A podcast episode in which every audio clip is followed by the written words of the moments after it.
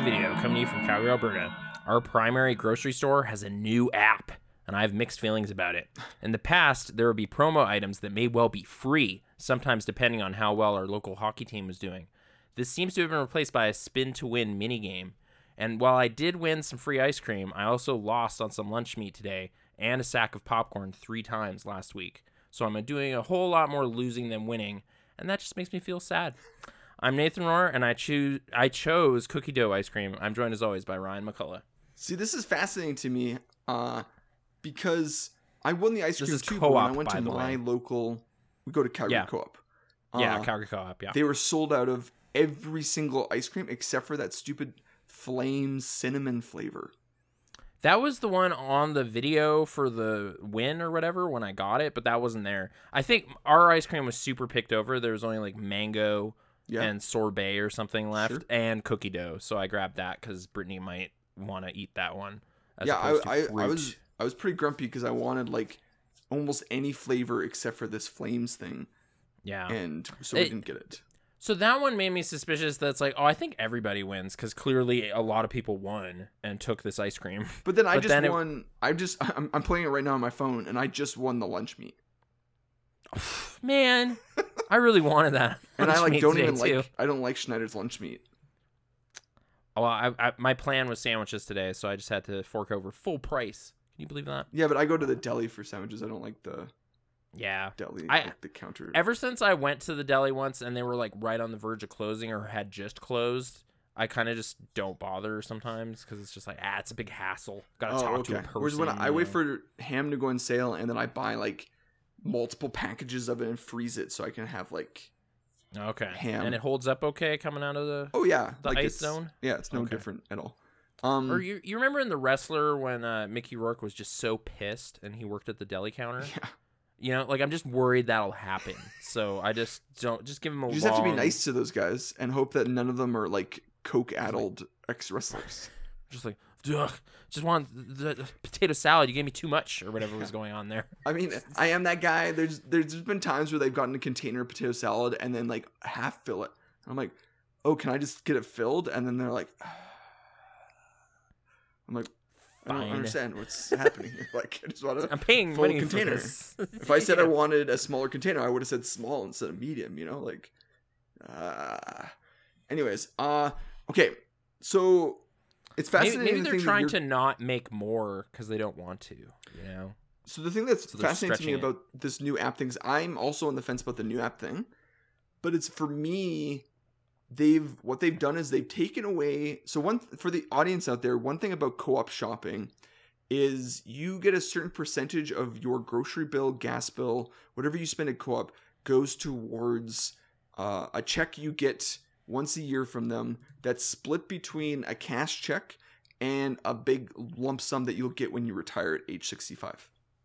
Oh, is that what it was? Yeah. Okay. So when you get a check every year from them for like 50 bucks, they give you 50 bucks and they hold on to 50 bucks until you turn 65 and then all that money you've made those extra all come to you in like one big check. okay. So if like I if I make 50 bucks a year for the rest of my life, I'll retire and I'll get 1800 bucks from co-op. Okay. Nice little Yeah. present, I guess. But one yeah. thing that's they've changed is they've lowered some of those percentages to give you this like instant cash back bonuses. Yeah, I know. I noticed there's kind of this like, hey, you can redeem like seven dollars, and there's like a button. Yes. like, oh, And okay. I and I guess a code would come up or something. don't want it. Like I don't want that. I want my like extended life savings plan thing only. Mm, Because they have like special items where it's like, hey, if you want if you buy full this item full price, you'll get 25% back in like instant cash. And I was like, but I have to pay full price for this. So no, thank you. Because it's expensive. because I'm not really saving money. I'm just kind of giving myself my own money. and That i I'm going to take back to way. you and then have to spend it here. Yeah, it, it's sort of like, hey, we're giving you some store credit, which is really great for us. Huh? it's super great for them. So Yeah. I'm not super pumped. The games have been fine. I've been winning more in the games than I ever did with the Flames win a hockey game. I got a free thing. I think with that one though, I just have to like remember, and it's like, oh look Sure. at that, they beat the Wild yesterday, and then it's like, sweet, I got some jam. That's great. sure. Yeah. You know? whereas with this one, like at least like I got I won the first one. We've been doing it since the summer. The first one was I can't remember off the top of my head, but like then we got a box of Ch- Honey Nut Cheerios is one of the ones we won, Okay. and the first one was something I can't remember. Oh, it was a box. I got two. I won it twice. Two boxes of Old Dutch chips. So I was pretty Okay. pumped about that. I keep like, getting free. discounts on wine, which I should not be drinking. No, so like it's yeah, just because the oh, well, that's co-op not- liquor also has like its game Yeah. attached to it too. I don't bother with those because I yeah I also don't drink wine. So I still like a, a screen saying, "Hey, you did it, you won." Like it's nice, but then it's like, yeah, I'm not gonna buy this wine though. So Yeah, exactly. whatever. So yeah, I'm not I'm not a big fan. I, I don't mind the app's slickness compared to the previous app, which was Mhm. pretty like like Wix.com type of app website situation. Oh, like just the way it looked was pretty basic. you and just like or- even just how it functioned was like it functioned a little funky, but sometimes there's free orange juice in there. Yeah, So, you're right. I don't know. I just I like Yeah. the um the individual like just the way that they have like it's easier for me to go look at the flyer in this one than it was in the previous one.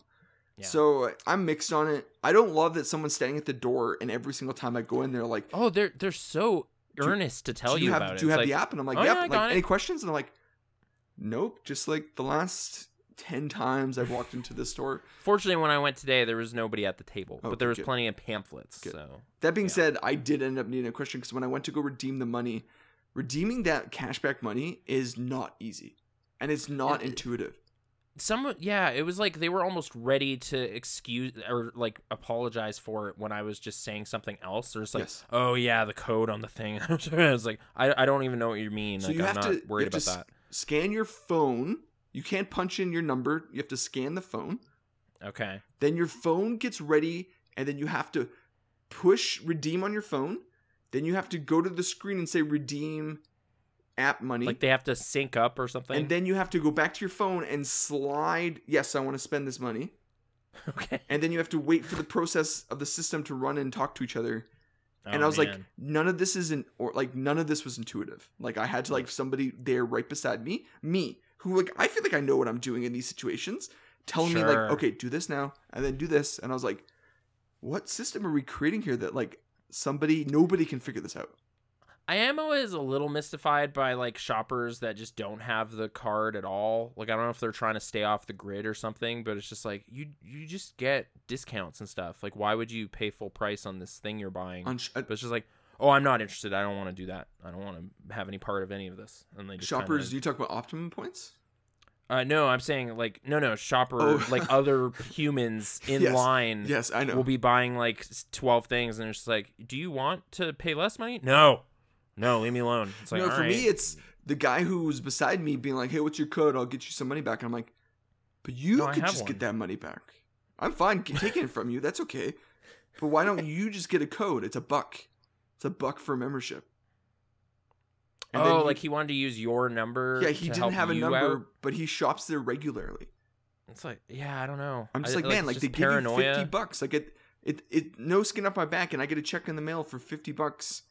And I then mean, I I get a my future first job was a co-op, so I've had like a membership for I don't know, 19 years or something. So it's like, oh yeah, sure, whatever. That hasn't been a problem. But I guess I I don't know. I don't know what's scaring people away from it. I just but- think it's they think yeah that there's Or I big never data is tracking me through my grocery store. or store. something or like they don't like to have the card, but I just memorize my number. Like I just punch my number in. It's a six-digit number. Yeah, I've, I've known my number forever. Mine is seven. I broke the like the one million mark type of thing. Oh, okay. So, but still, yes, you're right. It is just a simple, simple number. We I like my number memorized- too, 'cause we it's to re- actually- we, we used to memorize phone numbers. Everyone's phone number I knew. I had.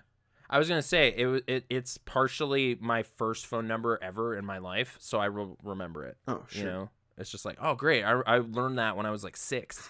So now your half of that membership number, worked out to be like similar to your home phone number. similar to my original phone number when I was a little kid. What a kid. so, delightful like happenstance. yeah. Yeah. Um, So boom, yeah, I- grocery apps. I can't believe you did, you worked at co-op and you didn't know that like part of that money is saved. Like so, you also if you don't, if you know, don't- I, I I bet my boss told me that because he was very excited about things like that. But it just kind of it's like, oh whatever. I, I, I gotta guess put you're more 19. cabbages You're not out really here. gonna care about those things. But that's why, Yeah. like, if there's a year where you don't get a hundred bucks, they don't send you a check because you can't get a fifty dollar check. but all that money then just goes into your your fake savings account. Like your so if you Okay. only if you only got like 90 bucks back in a year, they only cut a check if the 50% mark is above $50.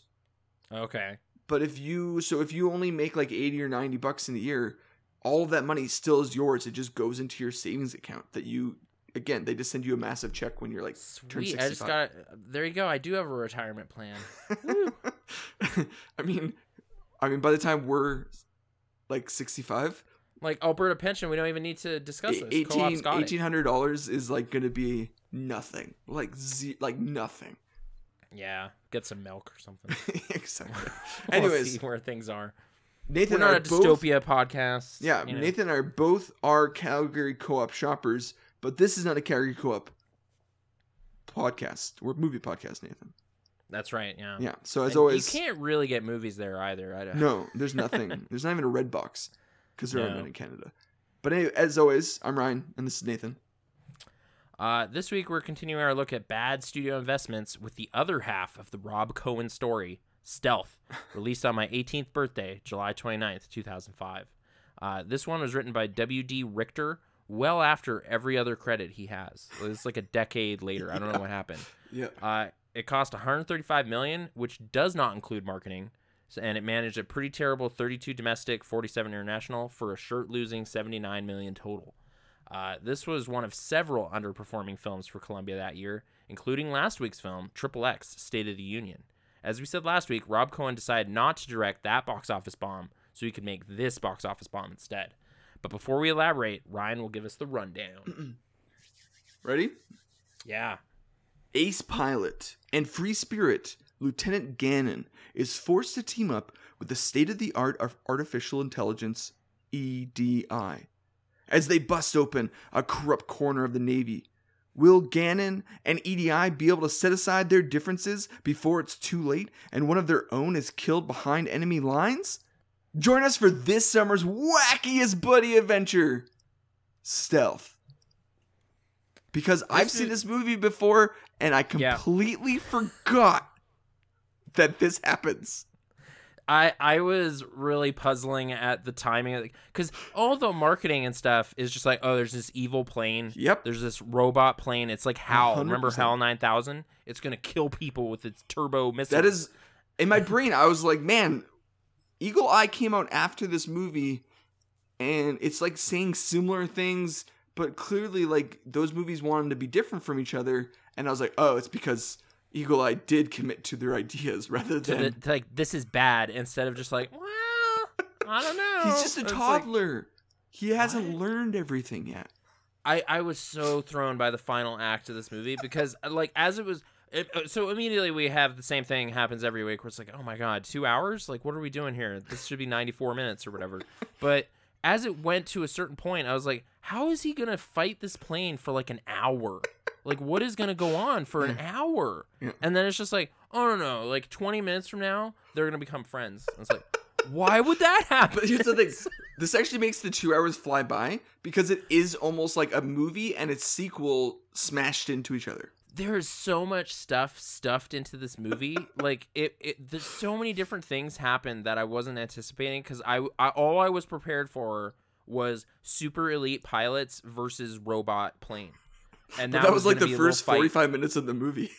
Like yeah you have a little bit with them as just this elite trio of pilots or whatever. Then they get introduced to their very quickly, like within the first 25 minutes of the movie. yeah for a training exercise that quickly evolves into like no this is real. We need to destroy these terrorists right 100%. now. It's like why would you do this? This is a terrible what are you, what are you talking about? It's like we just happen to have three planes in the air right now. We might as well send them with their experimental robot buddy to take care of three terrorist leaders in like another person's country. The in, in the- Myanmar the guy, the goal of this movie, just to be casually dropping bombs on foreign countries and not nobody questioning that as a as a problem. No, it's just like, well, hopefully we can get away with it or whatever. Like we got to go into the heart of Rangoon and blow up a building, and it's like, and then the only people questioning like if it's okay are the pilots themselves. They're just like, wait, what's the collateral damage going to be on this? Like, oh, it's in the thousands. Thousands of people are just going to get blown up. No, no, no. That's this. if they don't do something. And no, no, they- that's if they shoot the building with the weapons they currently have, that's right. unless they do a very specific thing Yeah, that the right. robot comes up with. And then and then So- that special effects to make it sure that that building so perfectly falls in its in upon itself Yeah, and doesn't like affect an anybody else on the street is such like this uh it was nuts. Nathan But again, that's like an hour in. So this movie then EDI then learns this like really negative lesson from Gannon because Gannon acts like like his commanding officer's like no like you guys need to fall back. Let the robot do this stunt type of thing. And Gannon's like no I'm gonna like you need a human. Somebody who like knows what they're doing can trust their instincts. So he like acts like he can't hear them fake static and then just ignores orders. Yeah. teaching EDI a terrible lesson that like wait we like, can ignore alright. orders if we think it's better and it's like okay why are you Yeah. getting Gannon to like teach this guy anything Oh my goodness. And yeah, okay, so Lieutenant Gannon or whatever is uh Josh Lucas. Yeah, the Josh real Lucas. star of this movie. Uh I had to confirm that this happened because like uh, it was like, you know, in Wikipedia and stuff it was like, okay, as far as I remember when I was 18 or whatever, Jamie Foxx was really pushed forward by the marketing 100% as being the guy. because and I was he like- filmed this movie and then the, in the interim won an Oscar for Ray Yeah. So it's like Ray had been made but hadn't come out yet and become a hit. So he he was just a guy, I guess, for this. like he was just like he's the dude from Bait or Any Given Sunday like he was just another actor he's just another actor out there, right? So Yeah. he has this kind of supporting role in this movie. And then yeah, that movie blows up and then it's like, all right, we got another movie coming out like 3 4 months after this Oscar win. We're we got to change what we're doing here. So I watched the trailer and they're just like lying to you with oh, like 100% every shot, every line he has is basically in this trailer. And then they start splicing in like, all right, we got him in this cockpit during scenes where he's long dead. Like it's like the fueling scene where Yeah. like they have this little skirmish with this big circle, like this donut of exploding gas. And then there's just a shot of Jamie Foxx like, oh, in his pilot seat. And I say, no, this didn't happen. and they and they He's- claim they claim like oh we wanted to subvert the audience so when his death does happen it's like more shocking and emotional it's a surprise. it's like no Yeah, they just but lied to you like because I just feel there's no way that wouldn't be a bad surprise for anybody. Oh, you're no, just like, yeah, oh Jamie man, Foxx I'm was- here for Jamie Foxx, and it's like, oh, this sucks. Like uh, he's not in half this movie. yeah we're So- left with the wet blanket and the person who can't act you pick who's Ooh. either which ones which. okay, I, I I actually thought both of the other stars were fine. I wasn't mad at them, but the, it's just it, like it's just dishonest. They should just be like, hey, this is a Josh Lucas Jessica Biel movie. If you're interested in that, See, I don't know how to sell that to you. I don't but- love either of those people. Like Josh Okay. Lucas for me perfectly sits as like the dude from Hulk. That's just so like pathetic and wimpy and just like kind of a dick for no reason. I, yeah, I was kind of looking through. It's like, wait, wasn't he that like guy that blows up and then Yeah. there's like a freeze frame? There's a freeze like, frame yeah, of that him screaming like ah! Oh, and it's like And it's, that's comic perfectly. Josh Lucas in my mind. And Yeah. then Jessica Biel's just like a body. And that's and this movie just treats her like that too. Oh, the marketing also shameless about that Thailand vacation. Oh like, man, there's a shot in that where it's like we're panning, we're panning, and then we stop. And then what's in perfectly in frame? Josh Lucas's head on one side and her butt on the other. But what's what's in focus? Her butt. Yeah. And then even in that scene though, they're kind of intercutting with like Jamie Foxx to be like, "Is Jamie Foxx here? Is he part of this situation?" And it's like, "What? No, he's like off somewhere else with this this Yeah, because he doesn't actually matter to the plot at all. Because Jamie Foxx No, he's sort of just the motivation for the other pilots to be really sad and and like angry, at, the EDI, AI. which Yeah. which just again makes this movie so bonkers that their friend is killed a day earlier, and then Josh Lucas is like, "I'm teaming up with this robot," and Yeah, gonna crack there- jokes with it. I did not understand how or when they squashed their beef over that. Yeah, it's just kind of like the there's a little skirmish or whatever with some Russian planes, Yes. and EDI gets damaged, and Josh Lucas comes up with like a deal with him to like go back to base instead of pursuing this weird mission it's on in Spain or whatever, Yes. and then it puts out that fire, and it's just like, all right, we're cool now. No, he. I I, put think out that he, fire, they- They're trying to trust him. imply that EDI learned a second lesson that like honor is important or some nonsense. Like be true to your word or something. It's Yeah. Like, why would it learn that and why would it abide by that? It's like don't worry about it. Also, The- why the did Josh Lucas treat cool. it like a person and not just blow it up? I don't know. Especially, yeah, like it's like so. Does he want to avenge his friend or no or what? Okay, I'll say this, Nathan.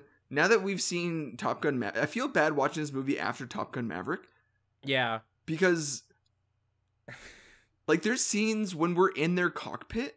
Like, their cockpit is the dumbest looking cockpit I've ever seen in my entire life. It's this giant, giant open bubble. Mhm. and like they can barely move their heads because of this equipment that they're wearing and like there's zero zero g'ing happening there's like one scene where G's are a problem, and that's why Josh Lucas shouldn't have done that. sure that. but the stuff that they're pulling in that movie like when they're flying to Myanmar like they're going like Mach 20 or something like that like they're going At crazy le- it, it's at least Mach four before they cut away or whatever. Yeah, and they, they seem to still be speeding. that's a crazy amount of Mach of like g forces on but your it's body the, it's the near future. Oh, I also love the the beginning of this movie is just like big blocks of like Sony text flying at you explaining the the premise Here's the what's thing. going on. it was but it was weird because it was like is this Spider-Man text or is it, it was kind totally of a a little bit different? Spider-Man-ish font. Because then the stealth text came out, and it was like, oh, it's kind of like Spider-Man text, but not really. It's, it's sort of cyber text. Yeah. I don't know. was this? But yeah, there's it's the near future. It's it's allegedly 2016 according to IMDb. I don't know where they're getting that, but Yeah. yeah, it's it's just America is so much more so than they even were at the time, like policing the world for terror. Sure. Yeah. You know, Yeah. and coming up with like any sort of like, oh, there's terror over here. We got to go blow up. Yeah, we terror. have every right to go and blow it up before it becomes terror. Like they I mean, become the, pre, they the intro become scene is almost like misleading because it's like, is this just like a full on assault? Like, what is going on? These terrorists have like SAM sites and stuff. What is happening? It's like, no, it's a training exercise. It's just a super yeah, yeah, the opening scene. Yeah, training exercise where they're blowing up caves and everything. It's like, is Yeah. this in VR? Is this like Firebirds? And it's like, no, this is really happening. They just can blow up everything. It doesn't matter. then they like actually have a scene where there's like real nuclear warheads being traveled like delivered, and they're just blowing up things around these. In, nuclear- Tur- in Tajikistan or whatever. Yeah. yeah. I, I kind of like that there was like that map view sometimes. Sure. Like that was at least a sort of fun visual idea where they zoom all the way out to like space and then it's like a globe with just like, all right, so Pakistan's over here and then we're here and then we zoom in and then there's a bunch of terrorists in like a castle or something. And Um, then So the thing I found funny, there's a conversation near the beginning of the movie when Josh Lucas first brings up his problems to S- Sam Shepard, his like commanding officer, with, CEO. with the whole AI and he's just like, man, like these things were not meant to be like we're not video game players. These are meant to be manned by people.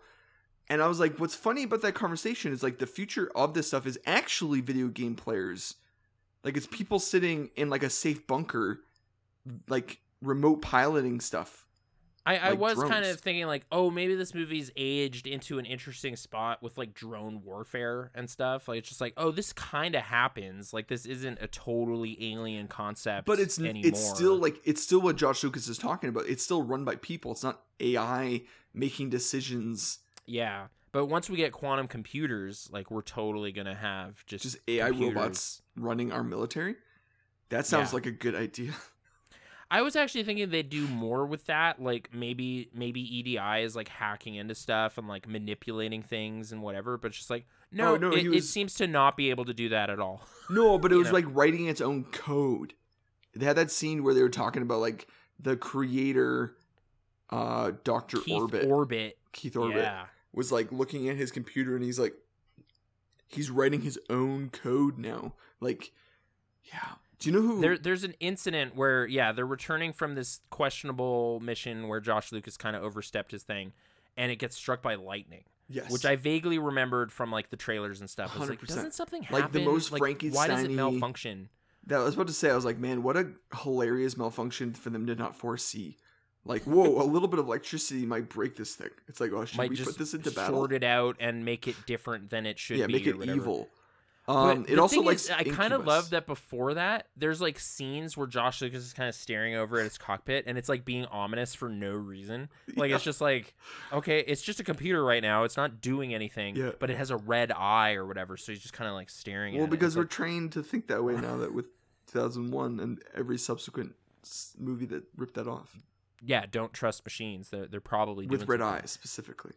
With- yeah, and then for that to not be the case was a kind of a mind bender. Oh, it was Just, like, Like, it's like, oh, just commit to the evil plane, and I might have more fun. But that's a 90 minute movie, Nathan. They want a two hour movie. That's what I want. But that's that's Eagle was the Eye. thing. Eagle Eye is literally 90 minutes and it's just like an evil gold robot. just AI pulling strings all over the place Yeah. and stuff. Yeah, like w- when it first flew up to like the fueling drone thing, uh, I thought it was gonna hack it, and then it's just like, no, I'll just shoot it. No, he like, oh, he um right. MacGyver's it. He He MacGyver's it. blasts off the cap or whatever Yeah. that's preventing him from fueling, and then Yeah. just jams the fuel. You gotta admit that scene there. is pretty silly stupid, right? Like it's so dumb. that was like just cause stuff going Yeah, on a little it bit. was. Like it was just like, wait, there's just an unmanned fuel zeppelin up in the sky circling forever. like, Circling what is forever this? and makes this giant ring and somehow the gas floats and like it he just blow it suspends fuel in this huge circle and then it's just like well i'm gonna have to get rid of you now or whatever and like jets through it and then it just ignites this donut Yeah. i kind of liked that I did It's just like too. we're blowing up the sky gas station I liked but that this movie also didn't care. I make fun of it for like because Top Gun cares about physics. I like that this movie didn't care at all. Like that these airplanes could do anything, like anything. yeah like I, I didn't mind the puzzle solving of just like okay for for some reason the muscles we have just aren't very good. So we can't pull off this mission. It's like no see if we go into a straight nosedive down like really fast like You add the knots, velocity. it'll add to the velocity of the shot and then it'll be able to puncture the roof and blow up that building correctly. And it's just like all right let's do it. And then they just do it's like what what is okay yeah all right that was that was a thing But it adds for like the dumbest scene because here's Josh Lucas, like he was wrong. He's passing know, out as his like- plane is flying over people. over the streets of Myanmar like he pulls out of this crazy bank and is just like a foot above cars And he's and then starts to black out and you're just like yeah you should have had the drone do that that's like why you'd have a drone in this situation at all but he's like no i don't trust it Yeah. i don't trust it it's like I, okay Which is funny that's- because again, like, so I got to this movie and I was like, man, this was the weirdest buddy cop movie I've ever seen in my entire life.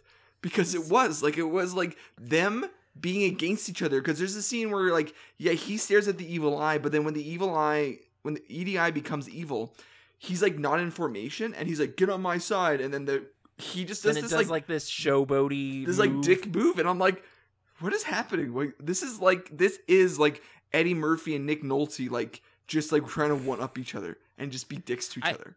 I kind of wanted more. Like that's the thing. I feel this movie takes itself too seriously Yes, and keeps its feet a little too grounded sometimes with stuff like that. especially Because the there's like a stuff. line. There's a disparaging line that Josh Lucas has where it's just like, that's not that impressive. I've heard BMWs say that. And then I was hoping later the jet would do something crazy. It's like, ever seen a BMW do that? Like just something dumb like that. And you're just like, oh, it's listening. It's being all weird and catty. But instead, the only thing it does is play Incubus songs He when loves it's doing stuff. Incubus so much. It's great. Yeah. And like those are moments where it's starting to crack into absurdity. Like when they're flying out of that hangar in Alaska and Incubus is just blasting as this plane is like hovering over all this stuff. It's just like we are almost over the top and like into a fun zone. But then we cut into like Jessica Biel just like on the run in North Korea, and it's just like this yeah, is a downer. like just like oh she's like behind enemy lines, like that movie behind enemy lines. And it's like why are we doing that? but that's too? like the whole there's- movie. That whole movie was just like one giant again action scene, but we got like a little tidbits of this and not good tidbits. There's like Uh, 35 minutes of just this dilemma. I love that like Josh Lucas is in the air for like 30 40 minutes of this movie. Like in one long stretch of looking for EDI. He's just Yeah. hunting him like in a like just a wild goose chase through the air hunting him and I'm like this is the most absurd thing. Do you guys know how big air is? Air is massive. You can't just find things in it. Well, I guess th- yeah, it happens to work out with the fuel station. Like they both Yes. need to go there, and then I guess he's kind of staking out that for for this Oh, attack 100%. or whatever. But Um, yeah, what makes even EDI what more so than anything, what makes EDI turning friendly is we as an audience at the hour mark have to sit through EDI killing Jamie Foxx. essentially yes. Like there there's some quibbles with how that p- plays out because it's like, oh, they gave the order to attack it, and then he was too close to it when it it dodged a missile or whatever, so it never actually opened fire on them or anything. Correct, but You EDI know? put himself in a situation and where and that's a moment where EDI is almost a little catty because just like goodbye Henry, and then he explodes. Yes. and like his friends are just like, oh no, what? but that's what and I'm saying. yeah, like that is him. like, Shortly thereafter, like half an hour later, it's just like, all right, well, you know, we we, we we're looking out for each other now. It's like, why? Like, how did you get over that? Like, it was nothing. You know. also, like he just then sits on EDI's head without straps. Oh, I love that. Because I was like, wait a minute. I bet I know what's going to go on here. Because they asked earlier, it's like, why does it even have a seat? Like, why does it have a cockpit? It's like, oh, you know, it's experimental, something, it's early, blah. And then later, it's like, oh, Josh Lucas is totally going to be in that plane with the robot, and Man and Machine are going to team up. But then I was like, wait, but who would they fight? Oh, they're just going to go rescue Jessica Biel. That's Yes. all that we're going to see. and they're going to fight corruption, Nathan. That's a thing. Yeah. So this movie kind of quietly pivots away from this evil robot that was in all the marketing as like the thing. Just like, no, no, it's Sam Shepard. Like he's just totally a bad commander who's trying to cover his ass after this like total screw up. And that's the whole thing with him. It's like, oh, okay. And there's no real great resolution to that. He just kind of gets cornered by it and g- gives up or like kills himself, I Kills think. Kills himself, yeah.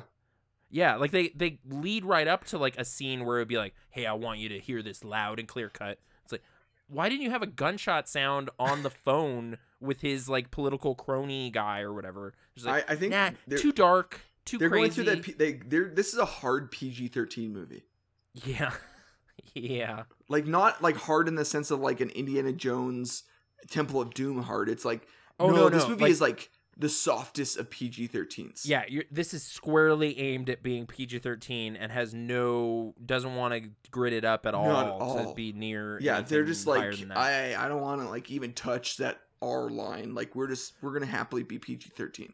Yeah, so I like I kind of liked Sam Shepard's like frosty, like just kind of business like way of being a villain, but it didn't lead to like a cool confrontation or a all. final speech or like anything. even yeah like the even the final confrontation is just like josh lucas versus north korea really quickly and then like Miles Dyson comes in, and then miles talking to tyson him. comes in which I as soon as he was in the movie, I was like, oh, this is weird because there's like robot like ai stuff like yeah he AI, which is funny because he's also cyborg's dad in the justice league first thing.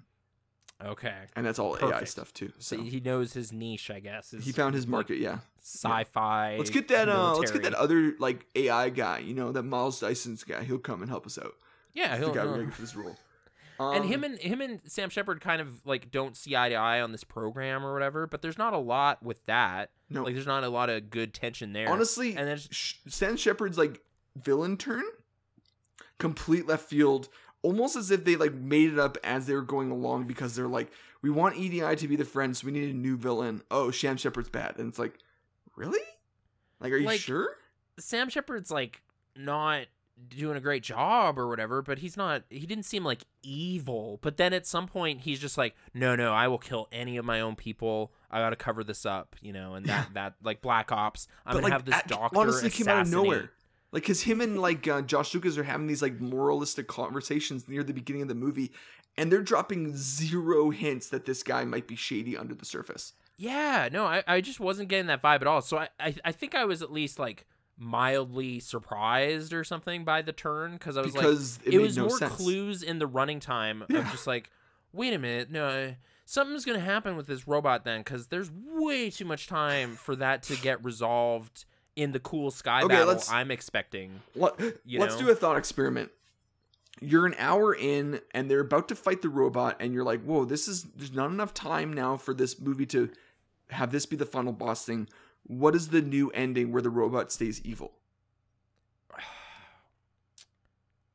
I, I Hmm. have an idea if you want to hear it Sure. Well, sure. Yeah. I'll- he does I'll become think on it. he does become capable of like hacking and yeah, then he I was thinking he creates would network with their planes. he or something. networks and controls other planes and then just grows his like he dies in his ship but then he Yeah. comes back as like 20 of these Th- planes there or was something. honestly a moment where he was kind of hovering over Josh Lucas's plane, where I was like, "Oh, is he gonna like transfer into his systems or something?" It's like, no, no, no, he can't do that. It is literally just this orb in this computer Yeah. in this plane. That is that is Which CGI. makes that, he like, doesn't did have network powers. did you watch the end credit scene I sure did. I, I left it on uh, just to like see some of the music credits and stuff. It's like, what was all this rockin' that I was hearing? It's like, Yeah, okay, it's- Incubus. Incu- And- original And, then I was on my phone or something. And I looked. Up. I was like, "Oh my god, there's an after credit scene in this movie." and as soon as I saw what it was, like, "Oh no, it's gonna like wink at you or something." They're, they're gonna do like an Iron Giant, and they totally do. and I was an so mad.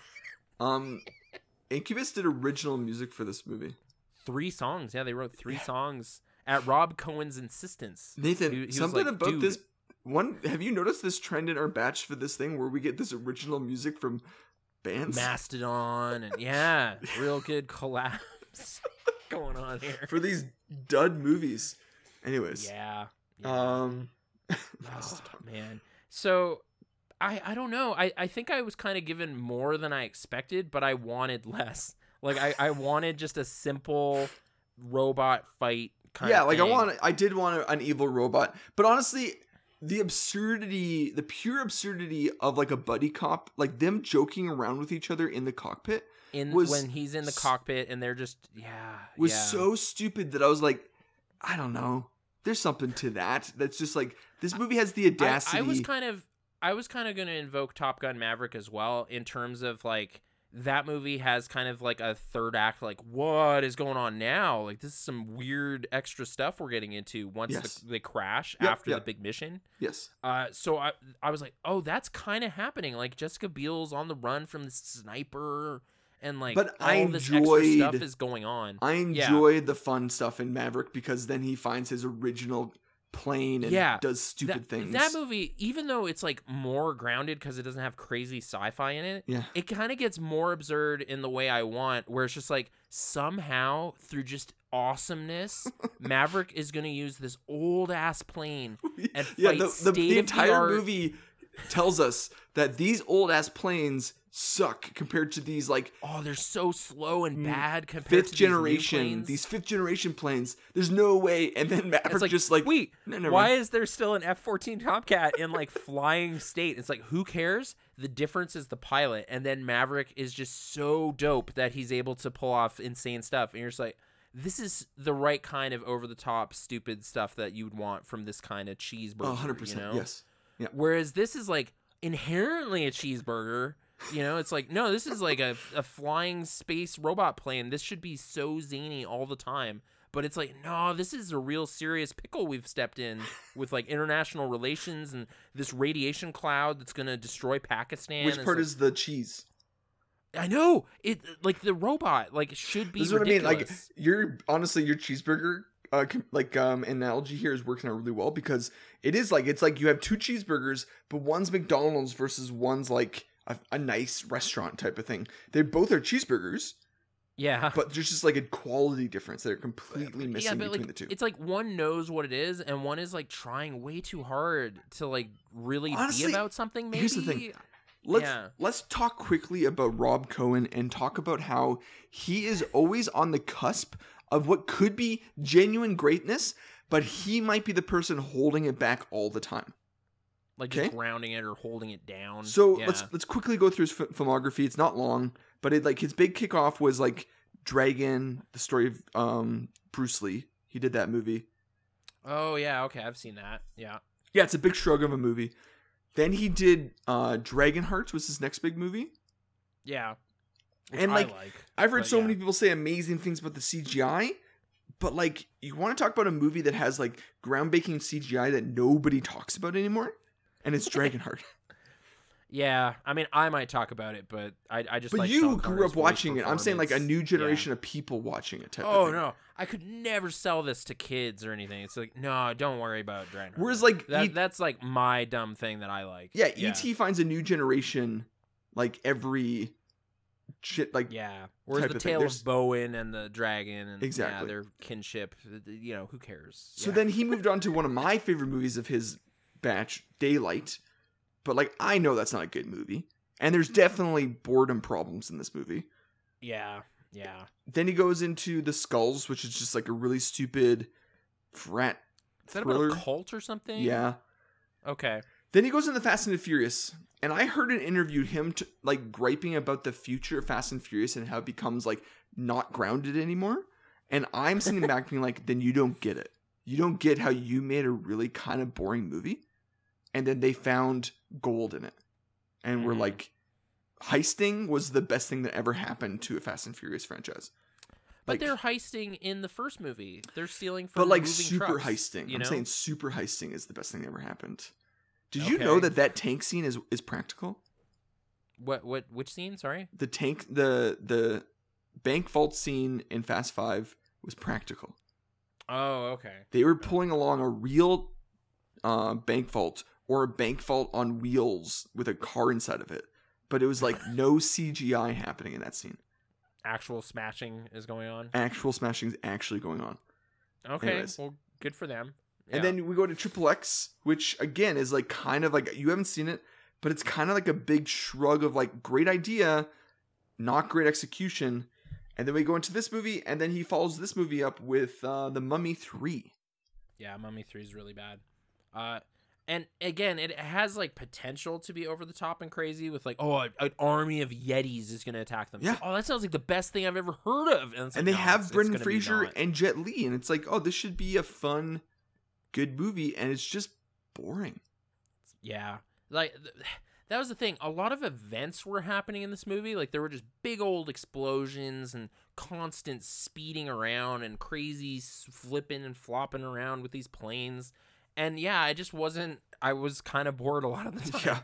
because just like I don't hate the characters even like they're doing okay. Yep. You know, I'm not mad at Josh Lucas and Jessica Biel's kind of flirty thing that they're not talking about or whatever. That's okay Hundred percent, yeah. but it's somehow just dragging out like so slowly developing these things and going into places I don't need it to go with just like oh man she's like behind enemy lines and we're gonna have to cut her loose and all this it's like this is too much this is way too into itself about this whole problem like I don't Yeah. really care enough to have a half hour sequence where Jessica Biel is a fugitive in in North Korea like what are we doing like that movie just yeah it, it kind of grinds into a really I don't know. It, it was tedious. It, it got tedious with itself, you know. And so this is what I mean. So okay, standing and, back, and it can't devolve to the point where Sam Shepard is like in a knife fight with Josh Lucas, on or like he jumps into his own like fighter jet, and they have like a fighter jet battle or something like that. No, Like, it's just like he will just quietly exit the scene in this Yes. weird, understated way. So, like, oh,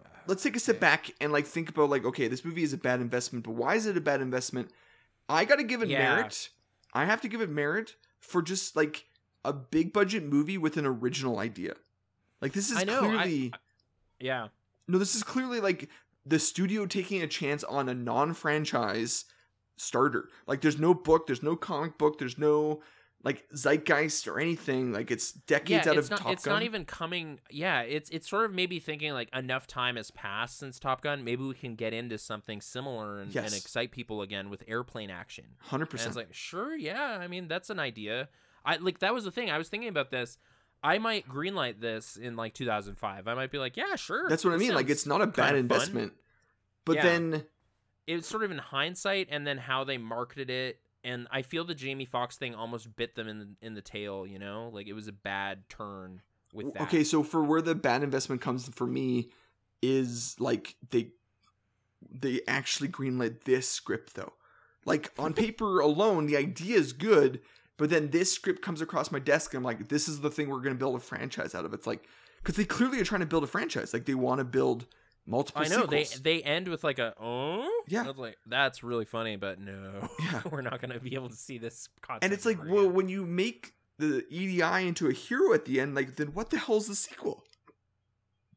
Yeah, I kind of thought the whole point of this was like the ethics of warfare and like this question of like I, th- that was the thing. I kept kind of waiting for EDI to do something totally crazy, like do something really amoral and weird.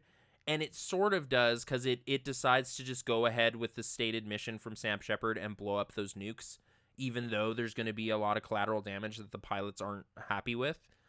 That's its sort of amoral decision where it's just like, nope, this is the rules. But then after the lightning strike, it just starts acting so weird and just starts wargamesing it up with like this hypothetical But then target or whatever. Fix So- itself. Yeah, it's like too. oh, it's gonna it's it's playing this war game like called Caviar Beef or whatever the heck it's called.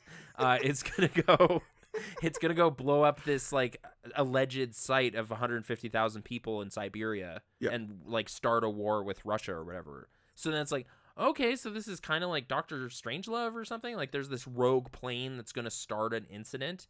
And then that's resolved almost immediately because like it gets hit by the bit of shrapnel, Yes. and then makes a deal not to do that, and then that's over. Like it's just kind of like, uh, oh, I I mean. thought, So if you look at like the yeah the sequence of events, you clearly see it being set up to be like, oh, it could turn evil on its own because of Josh Lucas. But then it gets the lightning strike, and so that's when it becomes evil. But then there's nobody outside of it fixing it. It just learns itself to become good again. Yeah, and you have the Keith Orbit character kind of looking at the code and trying to fix it or something, but that doesn't do anything. But It then that's the problem with the why do we have a lightning strike then? Like just get rid of the lightning strike because the lightning strike in my mind is the reason why it broke. Well, Because it they kind of makes it not interesting. Whereas if it just learned the ways of war from man imperfectly, then it's at least sort of saying That's something what I mean. about but us then or and then whatever. and then it can then slowly learn like, oh shoot, people can make nuanced choices or something like that. But the lightning strike's there and it's like, wait, why is this necessary? This shouldn't Yeah. be necessary. But it's like I know they Yeah. probably could have gotten away with just being like, "Well, it's quantum computer." I mean, it's But that's it's the thing. pretty I wonder advanced, if know. they're they're not saying it broke it. It just like it. They're thinking that enhanced it. electricity in this like stupid sci-fi world, electricity just made it small smarter because it like I know it, it's almost like a like electroshock therapy or something. It's like, oh, it gave it a bunch of different like connections in its brain, Yes. and now it's seen, But it just gave it more picture, energy because now its brain is stronger than it was before with this lightning strike. which makes no sense. Makes yeah, no I sense. know. But yeah, Ugh. so for me, the bad investment comes into the this specific script, and for me, the casting. Like, sure, you like pivot to to Jamie Foxx, but at one point, the studio studio's like, let's pin this giant movie on Josh Lucas' shoulders. I know. I I was kind of looking at Josh Lucas's career because I was like, was he on like the path or something? Like, did he have some surprise hit the previous year or whatever? And it's just like, no, not really. He's he's just kind of like like a he bad guy Sweet- in Hulk. Yeah, and he had know? Sweet Home Alabama, which was a modest modest success, but that was still like a Reese Witherspoon movie. Yeah, like he's just kind of such a supporting player, and then this is kind of the big try, I guess. This is his battleship or something. Yes. Like this is his John. well, but no, to be fair to Taylor Kitsch, that was not his first attempt. yeah, This seems to be his first attempt at like being a star. yeah. star. And honestly, though, I wasn't even like like last week. I was kind of talking about Scott Speedman in a way of just kind of like, oh, what a boring like dude, just like out of a bag of fifty other guys. Like this is just another unremarkable dude. I at least thought Josh Lucas had a bit of sass and a bit of fun with this. Like Sure. I was actually okay with him as the lead, but the movie didn't prepare me for that or like sell me a Josh Lucas is a cocky pilot movie. It was Yeah. like like I watched the I watched the TV spot and trailer before this because I was like I wanted to confirm that they did this. And yeah, there's one that's just like Jamie Foxx is at his absolute best in theaters now. It's like, what are you talking about? He's like barely in this movie. Like, what Yeah. critic even bothered mentioning him? Because he's well, not there important. was one of my favorite box quotes is on Triple X State of the Union, and it was one. It says somebody said one of the greatest action movies of all time on my box. that was like Who would say that? somebody who really wanted to be on the box set. like clearly, people will say crazy things just to be on the case or the poster. yeah. Or in Um. the ad. So the thing that yeah, really it was it was exclusively Jessica Biel's body and then Jamie Foxx and then go see it. And it's just like Yeah. I don't even think I know that this is about airplanes. And here's the thing. Like, this is the thing that like this is the thing that got under my craw. Jessica Biel is like 22 at the time of filming, Okay. and like Josh Lucas is like 37, oh, okay. and Yeah. like it's sorry, I- I was 34. looking at- Okay, I was looking at her filmography. It's like, oh, this is early. Pretty. This is pretty early because we we saw her in like Texas Chainsaw, and that's kind of her first venturing outside of like rom commy. yeah, she did Summer Catch before Texas Chainsaw, but yes, Right, and well, but isn't that also a rom? yeah, yeah, but that was like thing? that's the first thing I saw her in post Seventh Heaven. She's a Oh, Seventh sure. Heaven I, person. I'm just saying, like, yeah, the the steps away from Seventh Heaven, like Summer Catch kind of stuff, is is Texas. yes, And then this is like, oh, it's a big action movie. She's you know running around with a, a Uzi or this whatever. and when did Blade Trinity happen? Because that was also that was 2004, I think. so the year before So, this one. Yeah, yeah, Yeah. That's this is kind of her new trajectory is pretty early on. Yes. You know, so And then she did The Illusionist the next year, which is. And to be fair, I, I mean, if I'm going to tear on this movie for pairing her with a significantly older man, yeah, two years from now, she is literally paired with, like, in a romantic relationship with Nicolas Cage. And he is legit almost 20 years older than her. yeah. So, No, I mean, it's just the way Hollywood is or whatever. yeah, but it just makes me feel a little gross sometimes, especially when they're like, like it's almost okay. I don't know why it is okay. It's arbitrary, but when someone's in like their mid early 30s and they're getting paired with someone in their late 40s, is like that doesn't bug me. But when someone's like 21 being paired with like Yeah. a, someone my age, I'm like, It's a, it's a little cradle Robbie. I don't like that. weird. Like I'm just like I I know 21 year olds, and I'm like, you were a kid like three years ago, and I've been an I- adult for most of my life now. I guess I was just perceiving Josh Lucas as younger than that. Like the way the oh, role Oh, they definitely were and pitching him that way, but his wrinkles were set into his face already. Like he's got those crow's feet. It's like, oh, these guys are con- these are contemporaries. Like they were in the same flight class. yeah, they, they that's what they're trying to say, but it's like, yeah, that's just not possible. Like, Ugh. And yeah, there, there's kind of this like they really stamp down the the romance angle for a lot of the movie because it's just kind of like oh like Jamie Foxx has a little talk with him and it's just like yeah she's on her way to the very top and you're this like dirtbag you should really leave her alone and then he kind of takes that to heart when they're in Thailand he's just Yes. like yeah I like she does like me apparently but I shouldn't I shouldn't mess her up I'm gonna go hit the streets or whatever yeah, I'm gonna I'm gonna go to the red light district. See you later. yeah, that's basically what he says. But then they both get a beeper call to like get back to base Yeah. and do missions or whatever. So yeah, Um, yeah, man, this movie is this movie has genuinely like if there was a somebody sat down and cut 25 minutes out of this movie, there would be a fun movie there to watch. yeah. I, I think you could carve a fun movie out of this, and and a lot of the the action stuff with like the missiles and like the shots of like panning down the plane and then suddenly it's opening its compartment and bombs are flying out of it looks okay. Yeah. like that stuff's still okay for like I always think of like the dogfighting and like Independence Day looks extremely bad. This didn't look like that. you know, Yeah. this is like seven years later nine years later, and it looks it looks okay. To be fair, there's Right. some like there's some genuinely for the its time good special effects happening in this movie.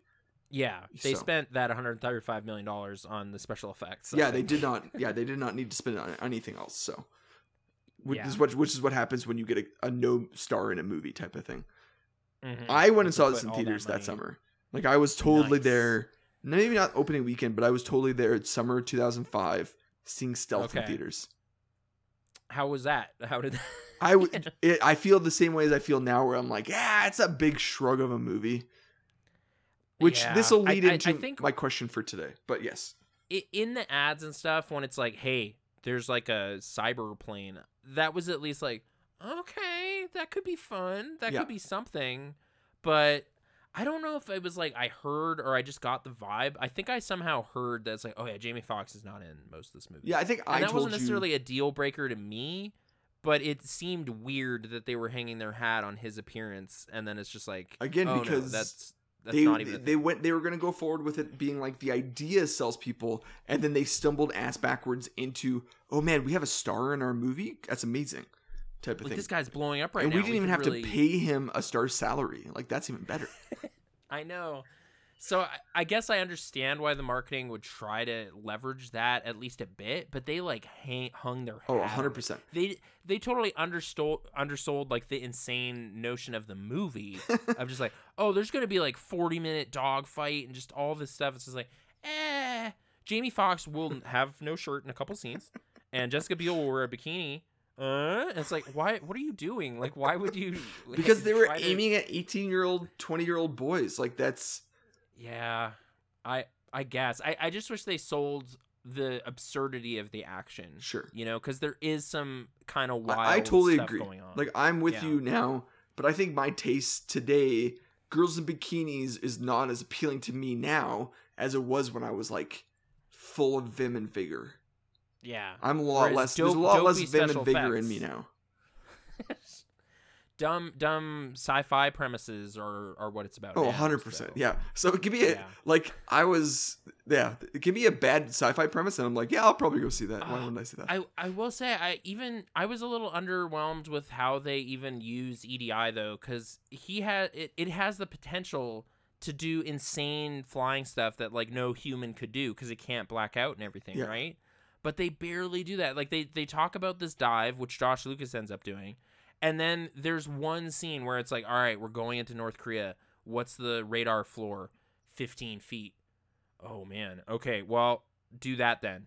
And then he's a- it's able to like fly like five feet above the Yeah. ground or whatever over like railways and stuff. And Yeah. it's like all right that's really low to the ground. That's pretty crazy but whatever. Like that's also you know- not possible because wind is crazy at five feet off the ground oh but it's it's so computer smart you know it's quantum it's That's what I mean. That's why I kind of like parts of this movie because it's like so. Like you remember when Dustin Hoffman was berating like bad The sci-fi and- because of like it just how stupid they did science, oh the science is terrible and I was Yeah. like, oh, get Dustin Hoffman out of all of my science fiction films because I don't want that. I think Ebert kind of points out a couple times too. It's like this doesn't even obey Isaac Newton's laws of motion. It's like who cares? You wanna see you zany liked. Ghost of Mars. They're just walking around on that planet. Like, what are you talking Yeah. about, Roger? Uh, I, if if any excuse, I would say because of how seriously it takes its like weird political posturing and stuff. Yeah. that's what clouds up that of like we're like I'm just not in an over the top zany headspace when I want to oh, be. Oh yeah, because there's know? some like genuine like Sam Shepard's in a different movie than everybody else in this movie. yeah. Like he's genuinely there. He's like Like, Crimson he's Tiding heavy it. choices going on, Yeah. and just like, oh man, I'm really against the wall here. And He's Crimson phoning Tiding the it. White House. Hunt for Red Octobering it. Like he is like I'm Yeah. a military man, a principal. I'm on the ropes. I got to make choices, and you're like, I gotta cover up this mistake and everything. Yeah. And it's just like this is so weird, but like I don't yeah. Like I meanwhile we're cutting back to just like it's almost like they you gave know, him a separate. It's almost like they gave him a separate script to get him in this movie. They're like, hey man, this is what it's really about, and they gave it to him, and then everybody else went and filmed off this other movie, and then it was And like then you cut to this hover plane with Incubus playing and like this giant explosion. He probably That thought it was Mozart. Like in his because there's nothing on set. He probably was like, "Oh, it'll be Mozart." Okay, that makes sense. Yeah, Not these it's, like- it's, original- it's Strauss. It's, it's 2001 stuff. It's it's, It's like not going to be this uh, original Incubus songs. Like not even popular Incubus songs. Like just the original ones. Uh, yeah. Anyways. as soon as the plane starts playing music too, there there's like, well, at least he chose a good song. Like him and Josh Lucas Yeah, are on the same page for some reason with that. Yeah. And then there's the tech guy who at least knows something weird is happening, and then he's just quietly gone. Like Sam Shepard's just like, yeah, he's been reassigned. So that like- tech guy is now like, he's been in the industry for decades, and he's now living his best life. Like he he's in the Who are you talking about? Are you talking about Keith Orbit or the first guy? the first tech guy. Oh, what's he up to? He's from the bear. Like he's got Oh, he's one of the the leads in the bear, and so he's like like winning awards, getting like clout. But he's been like he was also in the Punisher as like the tech guy in the Punisher. He's always been the tech guy to me, and then all of a sudden he showed up in the bear as like this angry Chicago Italian dude. So All right, well, he's he's a fine character actor here. He's Yeah. talking to about you know. I, I did like the one the one line I like I love it when this happens where a movie kind of tees up a line. It's like oh I bet I know what they're gonna say. It's just like oh he he's uh, been downloading a lot of music. How many songs? All. of all of them. it's like, of course. Ah! It's So like how many songs? All of them. It's like, but then he still all chose songs. only Incubus. Like he was like, These are the ones he likes. He, he giant his Incubus algorithm. fans. There's honestly this movie would be more 2005 if they got Creed to do original music, and then that would be the most 2005 movie. at least over the credits or something. But oh my goodness. Yeah, this was a weird one because I, I was kind of struggling to squeeze the fun out of it because it should be fun. Yeah. But it, it was just so dry Oh no, it's sometimes. it's like Ash and I watched it on the couch with our phones open, and we're playing like I was playing like a Wordle or something like that. Like I was playing games on my phone whilst this was happening, and I would z- like tune in when the fun stuff was happening. But then as soon as like they're in Thailand, I was like, oh okay, I can turn my brain back onto this computer. Oh man, yeah, that that Thailand scene is so extraneous. It's just like, all right, like we're we're gonna be deploying for a long, intense series of missions, but you should take the rest when you got it. Uh, go to Thailand for a bit. I was just like, this is just an excuse to have like Jessica Biel in a bikini or something. Correct, yes, such a yeah. pointless sequence. Or like have Jamie Foxx be funny. But like even that, it's not that funny. Like he's not that funny in this movie.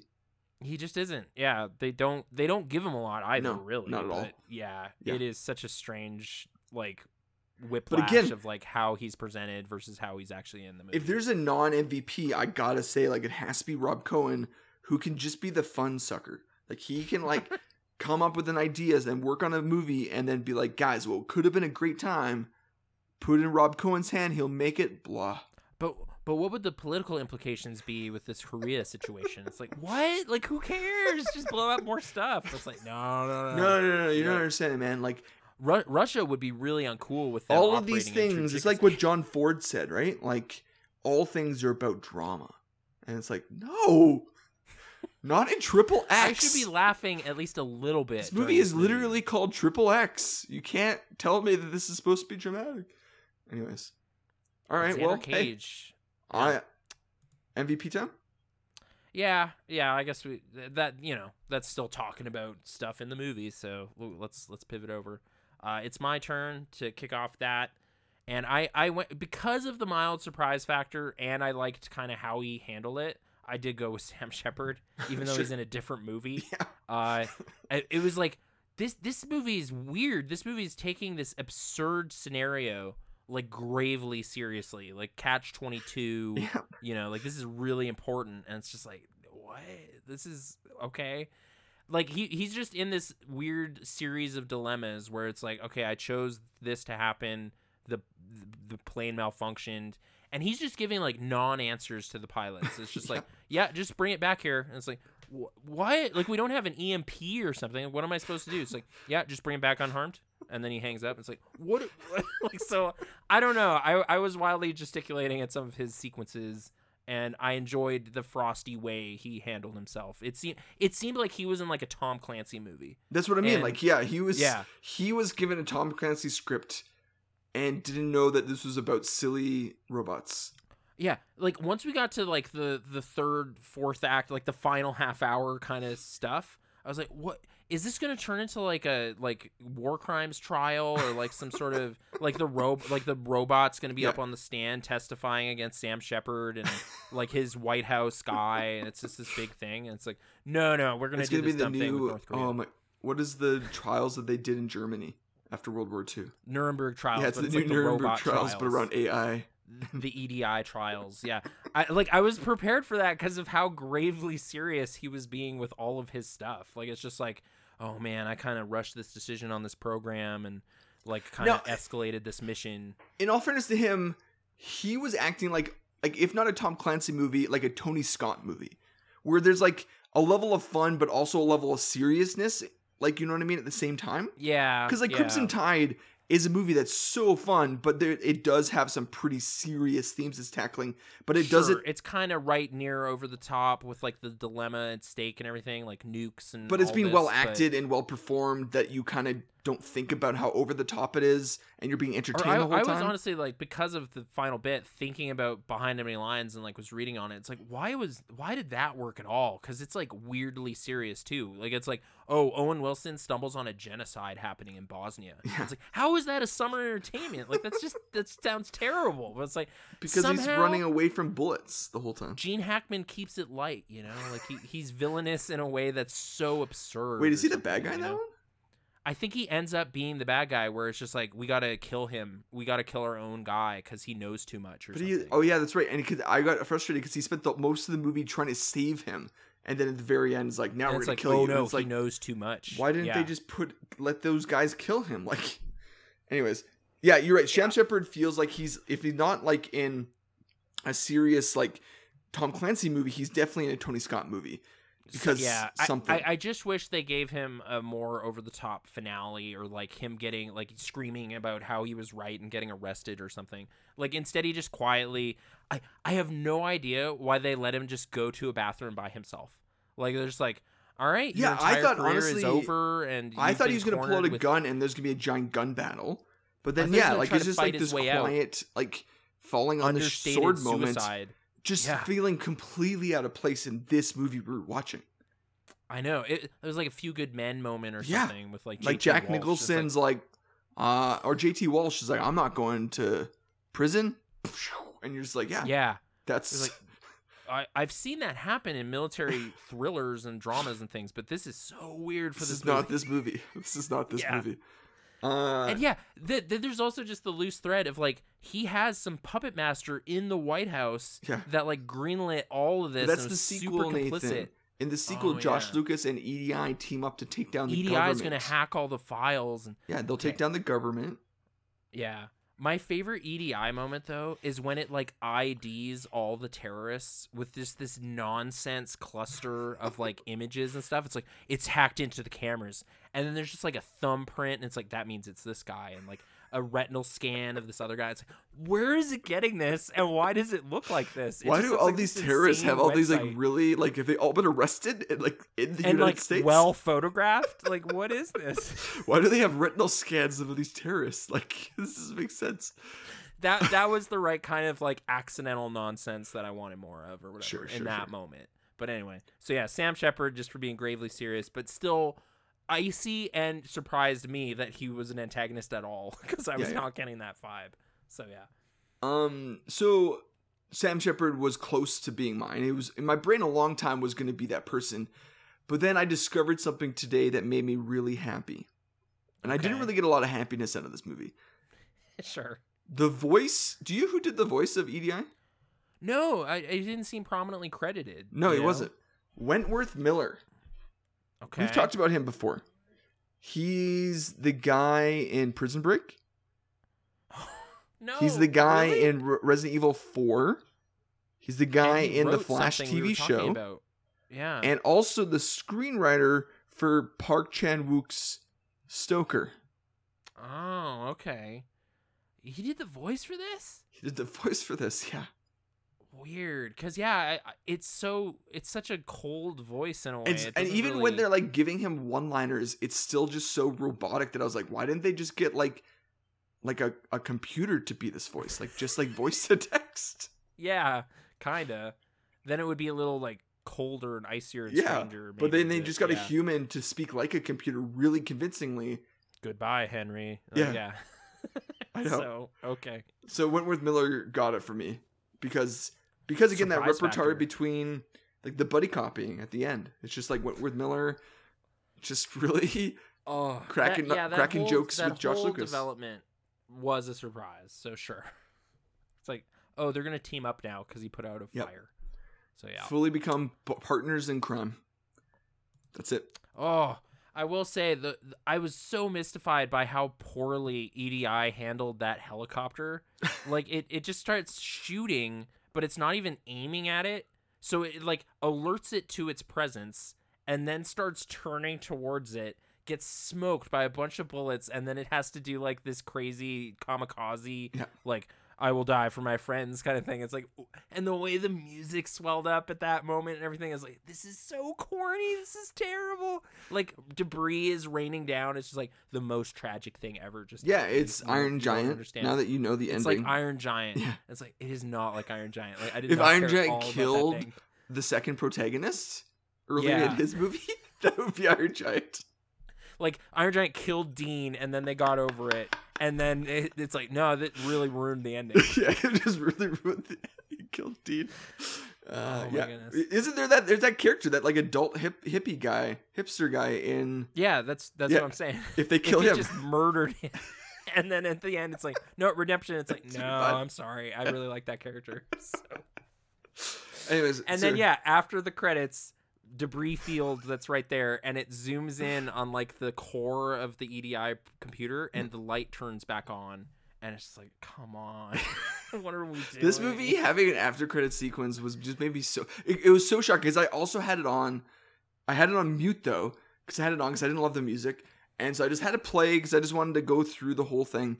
And then this came up, and I was like so baffled, like what? What's happening? And I put it back on, and I was like, wait, this movie war What is what? Like I I were that confident. In I've this? never That's seen this after. I can confidently say that's a part of the movie I've never seen before because I just Yeah. left that movie theater. I would not have stayed. What a what a sweet surprise at the end of that. They were that like, oh yeah, no, we've struck upon something with this. The WD This is- this really is- has it. To be fair, and again to Sony, all they had was Spider Man. Man, they were struggling so hard at this point. yeah. So Yeah. But okay, it's it's question time. Yeah. Uh, if you want to send a question, Ryan@okvideo.ca or Nathan@okvideo.ca, uh, Ryan has it this time. yeah. So given the movie we just watched, Yeah. okay, here's my thinking. So I just watched a movie on the weekend that I was like, I kind of like this movie, but I but I started thinking about in comparison to other movies in this like franchise, and I was like, oh, I don't like it as much as that one or that one, but I don't want to raise those movies' marks up higher than like a six out of ten. Sure. But I'm like, wait, this movie isn't a six out of ten. It is definitely not as good as those movies, but I liked it. So it's like, okay, can a five out of ten be a movie you actually enjoy, or is that a rating where it's just it's immediately the start of decline? Yeah. I mean, it's, it, it's, weird already one. got to five, man. Like, I mean, it got halfway there. That's a lot of work it put on its shoulders to actually execute. Do you want to say which one it is, or or? You... It was Ant Man Quantumania. Oh, okay. I thought you'd seen it a couple times. I've now, only seen it but- twice now, but I was like not laughing as much this time as I did the first time.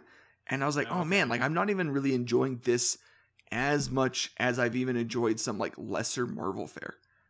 Mm, So I was like, but I don't want to put it like below. Like it's definitely like yeah, I was just like putting in my head if I was to rank it, but I couldn't have it. Like I have it as like a three point five out of out of five on um Letterboxd because I'm like this movie I do like it more than Thor, but like that means Thor has to become two point five out of five if I bring this like down to Love a three. Thunder.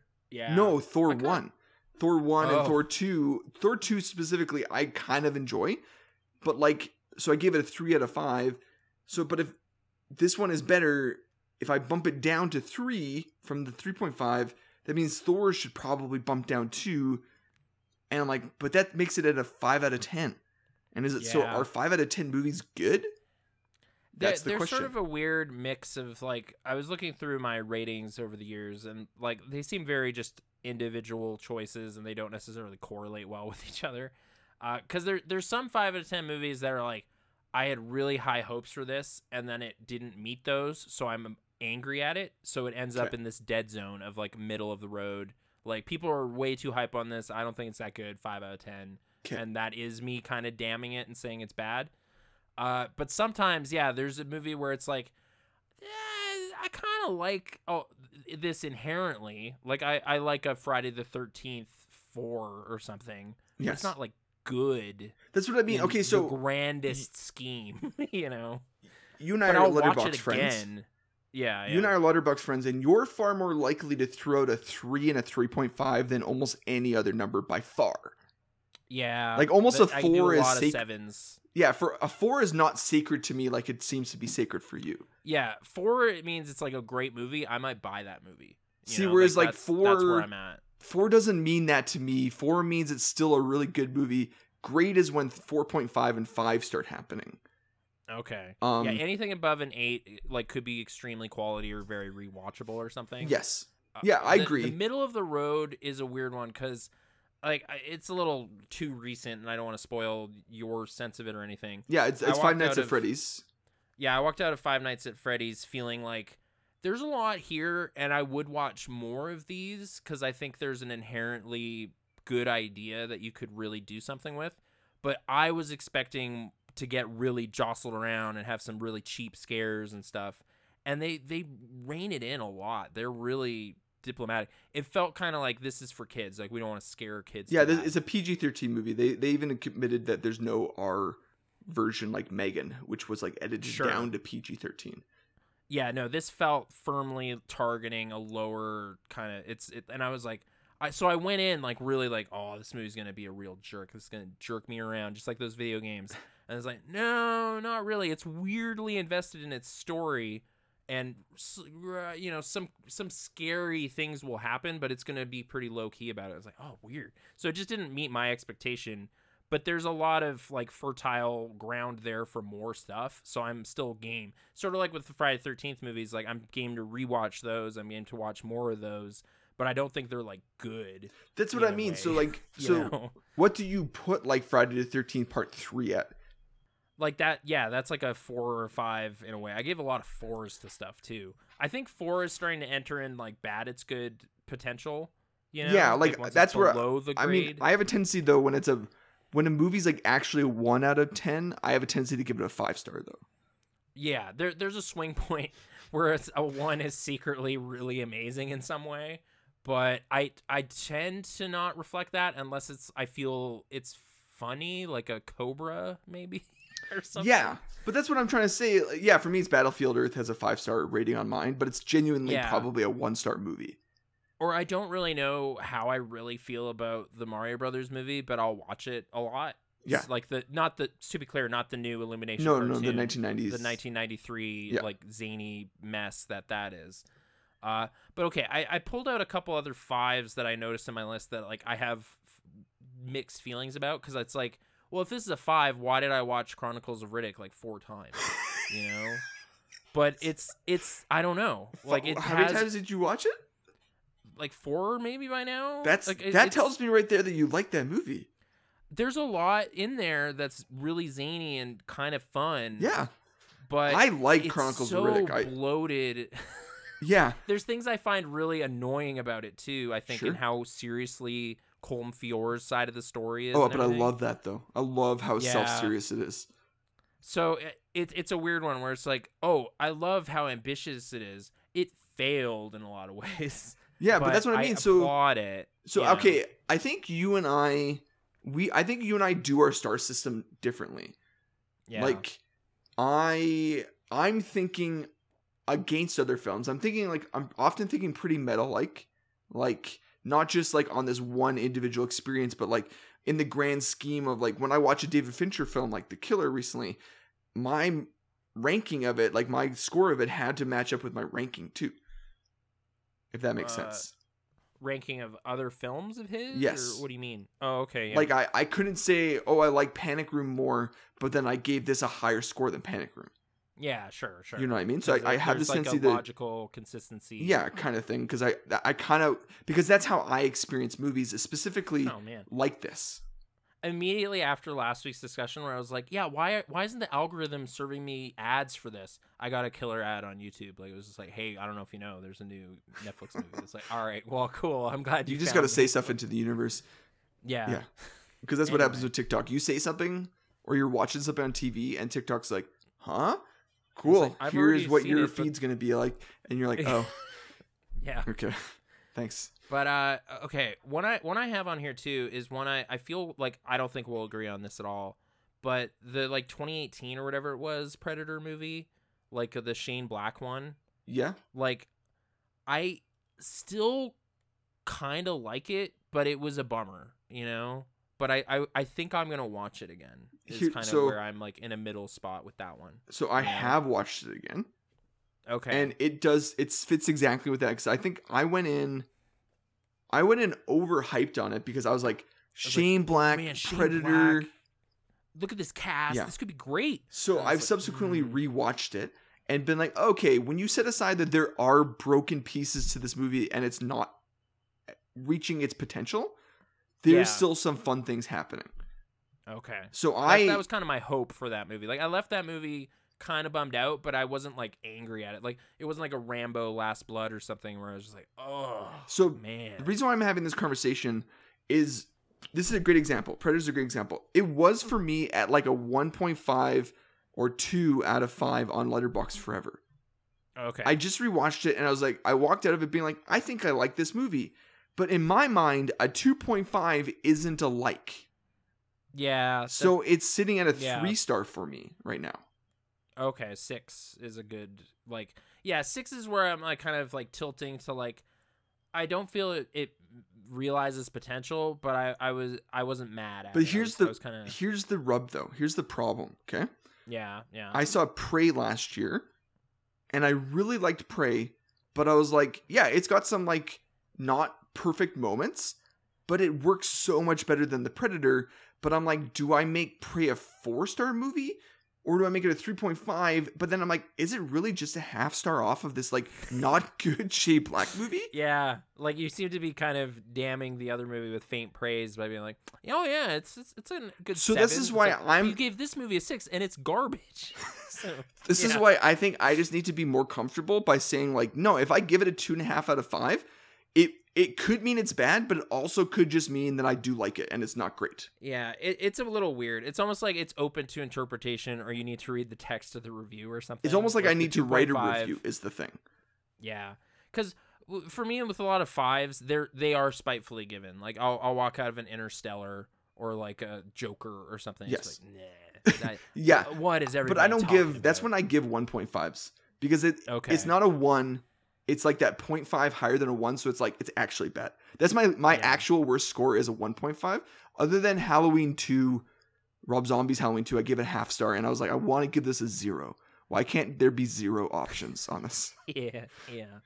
I, I think I've gradually been lowering my Joker score as it continues to be like a top fifty movie or whatever. So So okay, I'm looking at my Predator rankings, and I have the first one at four point at at a four. You have it at four point five, but I have first and second at as equal because I kind of like the second one secretly. Not Yeah, so secretly. okay. We talked about this. We had a whole podcast on superior about how it's like a great sequel. Or I I, I, couldn't genuinely there, like that second one. Like genuinely like it. But then I have like Predators as a 3.5 and I have Prey as a 3.5, but Prey is way better than Predators and Predators is just a silly fun movie.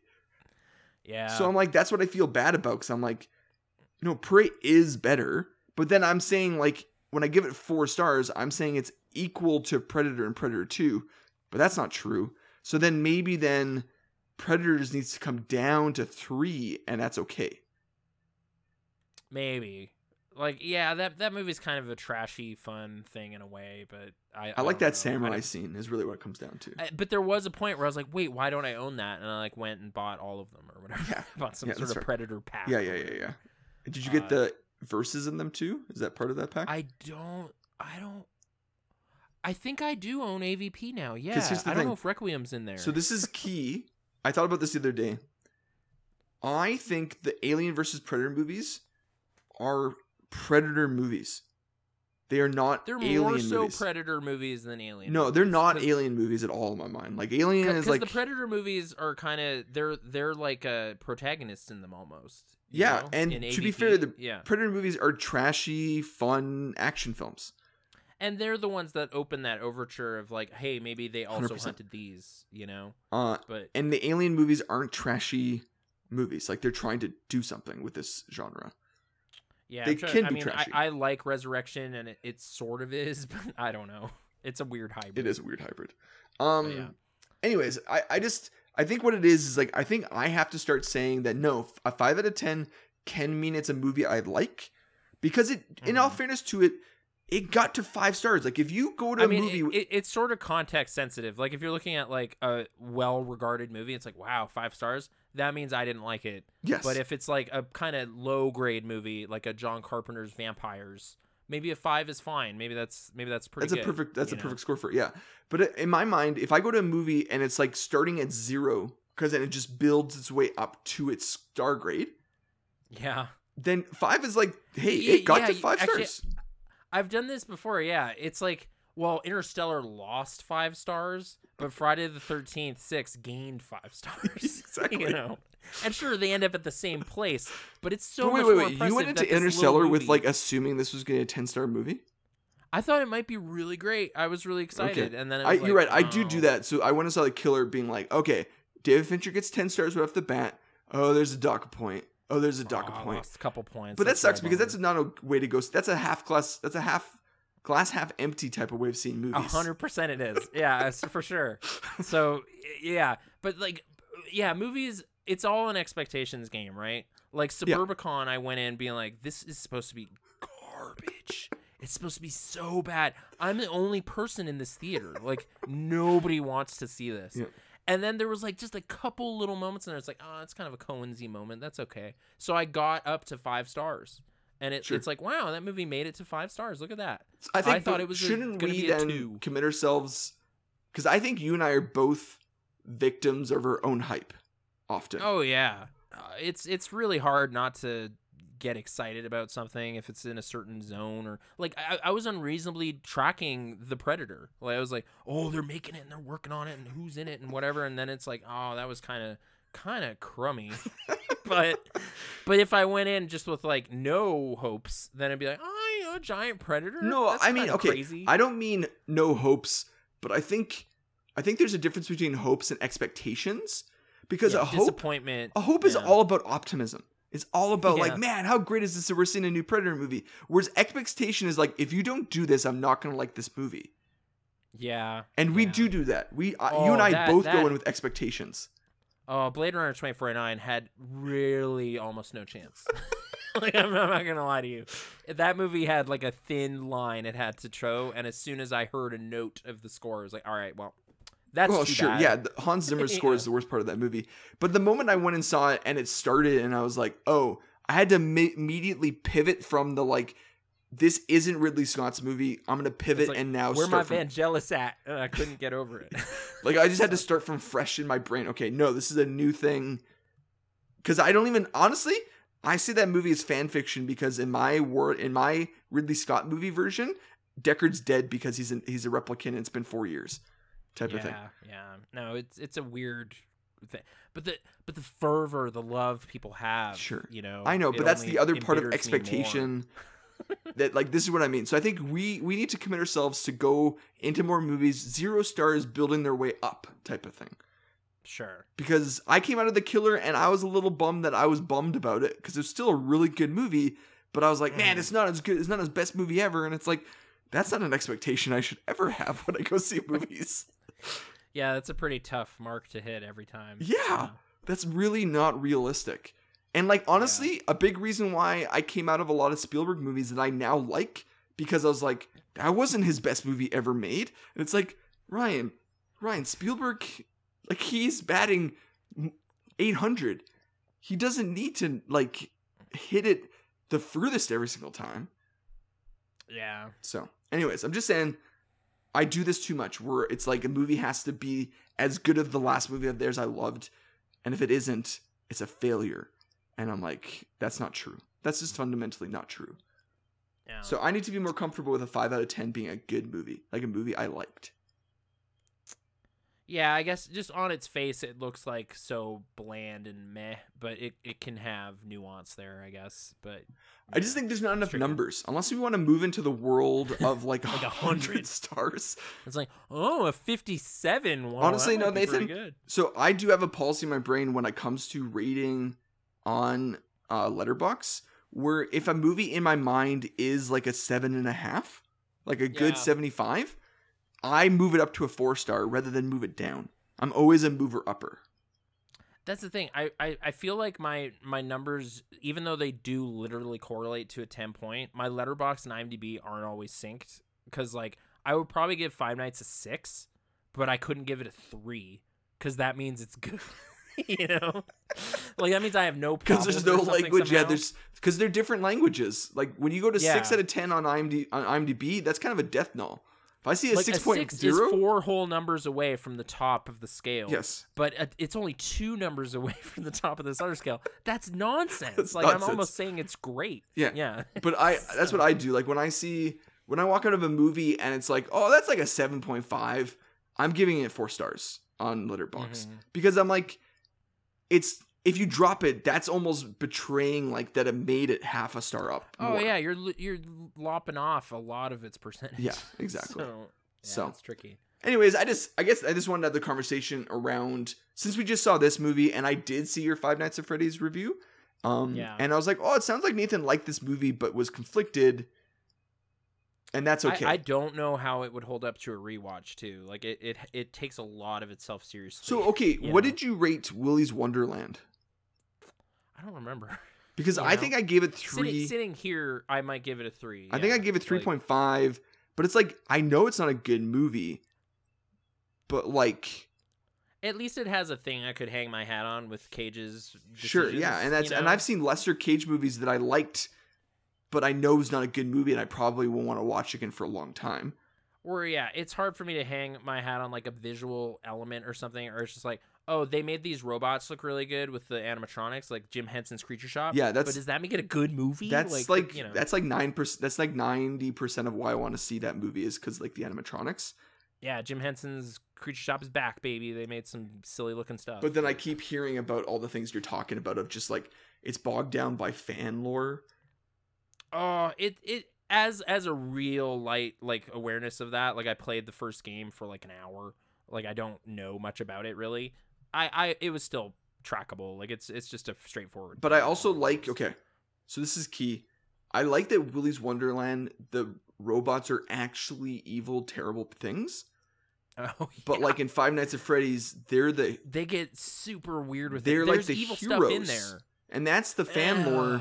That's the fan lore that's changed because fans like the the animatronics and they've made them into They're heroes. still they're still dangerous and and kill things, but their motivations aren't as straightforward as like a Freddy or something. That's what I'm trying to say. Like yeah, like they I know about the Sorry, I, not Freddy Fazbear. Freddy Freddy Krueger. of Freddy Krueger. I know a little bit about the twist, and I hear that that's like not necessarily a game thing. That's more of like a like fandom thing. like the enjoyment people have for the iconic characters and stuff. Yeah, it's weird. Yeah. It's a weird thing, but I I would watch another one. You know? Yeah, and I think they're gonna make one because they blew up the box office. Oh yeah, so- it did crazy numbers, and and I think that maybe that's the thing is like I'll maybe watch this one with the hope that the second one's a little more straightforward.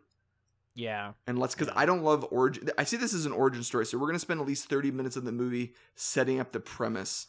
Oh, 100%. And like there's some fun with that cuz it's such an absurd, like terrible situation of absurdity in a way of just like, hey, you need to go look after this horrible place with horrible death traps in it. It's like why why would anyone do this? Like they have to get there, but yeah. But like, wait, do they know that they're death traps, or they just thought that like because with oh, Willy's people, Wonderland? people in there do, yeah. They're it's but Josh Hutcherson doesn't know. He just thinks he's taking a night shift job, right?